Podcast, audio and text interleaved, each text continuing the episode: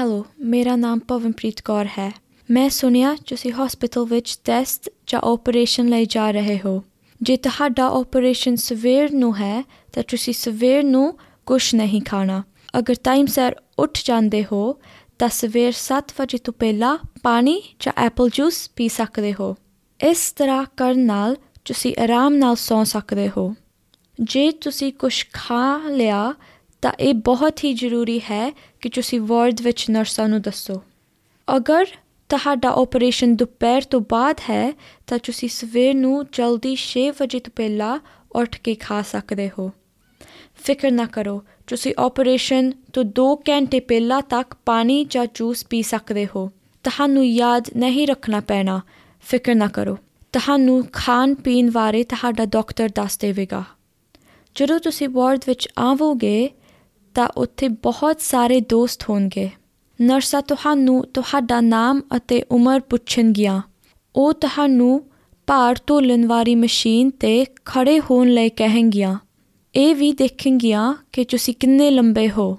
ਇਸ ਤਰ੍ਹਾਂ ਕਰਨ ਨਾਲ ਉਹਨਾਂ ਨੂੰ ਪਤਾ ਲੱਗਦਾ ਹੈ ਕਿ ਤੁਹਾਨੂੰ ਕਿੰਨੀ ਦਵਾਈ ਦੇਣੀ ਹੈ।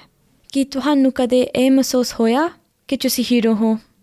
ਹਾਂ ਆਪਰੇਸ਼ਨ ਵਾਲੇ ਦਿਨ ਇਸ ਤਰ੍ਹਾਂ ਜ਼ਰੂਰ ਲੱਗੇਗਾ।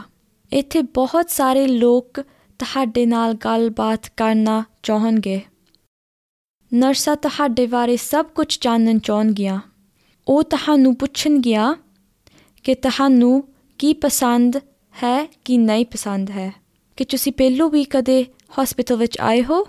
ਉਹ ਤੁਹਾਡੇ ਪਰਿਵਾਰ ਤੋਂ ਵੀ ਬਹੁਤ ਸਾਰੇ ਸਵਾਲ ਪੁੱਛਣਗੇ। ਉਹ ਤੁਹਾਡੇ ਹੱਥ ਨੂੰ ਦੇਖਣਗੇ। ਕਿ ਉੱਥੇ ਛੋਟੀਆਂ ਨੀਲੀਆਂ ਲਾਈਨਾਂ ਹਨ, ਜਿਨ੍ਹਾਂ ਨੂੰ ਨਾੜੀਆਂ ਕਹਿੰਦੇ ਹਨ।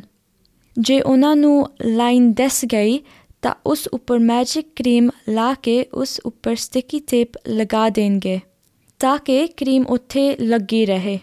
ਇਸ ਕਰੀਮ ਵਾਲੀ ਥਾਂ ਤੋਂ ਤੁਹਾਡਾ ਹੱਥ ਸੁੰਨ ਹੋ ਜਾਏਗਾ। ਸੁੰਨ ਦਾ ਮਤਲਬ ਕੀ ਹੈ? ਇਸ ਦਾ ਮਤਲਬ ਹੈ ਕਿ ਤੁਹਾਨੂੰ ਇਸ ਥਾਂ ਤੇ ਖਾਜ ਕਰਨ ਜਾਂ ਚੁੰਡੀ ਵੱਢਣ ਨਾਲ ਕੋਈ ਦਰਦ ਨਹੀਂ ਹੋਵੇਗਾ। ਜਿਸ ਡਾਕਟਰ ਨੇ ਤੁਹਾਡਾ ਆਪਰੇਸ਼ਨ ਕਰਨਾ ਹੈ, ਉਸ ਨੂੰ ਸਰਜਨ ਕਹਿੰਦੇ ਹਨ।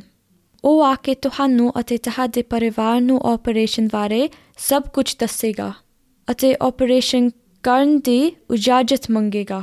ਇਸ ਵਾਸਤੇ ਤੁਹਾਨੂੰ ਜਾਂ ਤੁਹਾਡੇ ਪਰਿਵਾਰ ਦਾ ਮੈਂਬਰ ਨੂੰ ਇੱਕ ਫਾਰਮ ਤੇ ਦਸਖਤ ਕਰਨ ਲਈ ਕਹੇਗਾ।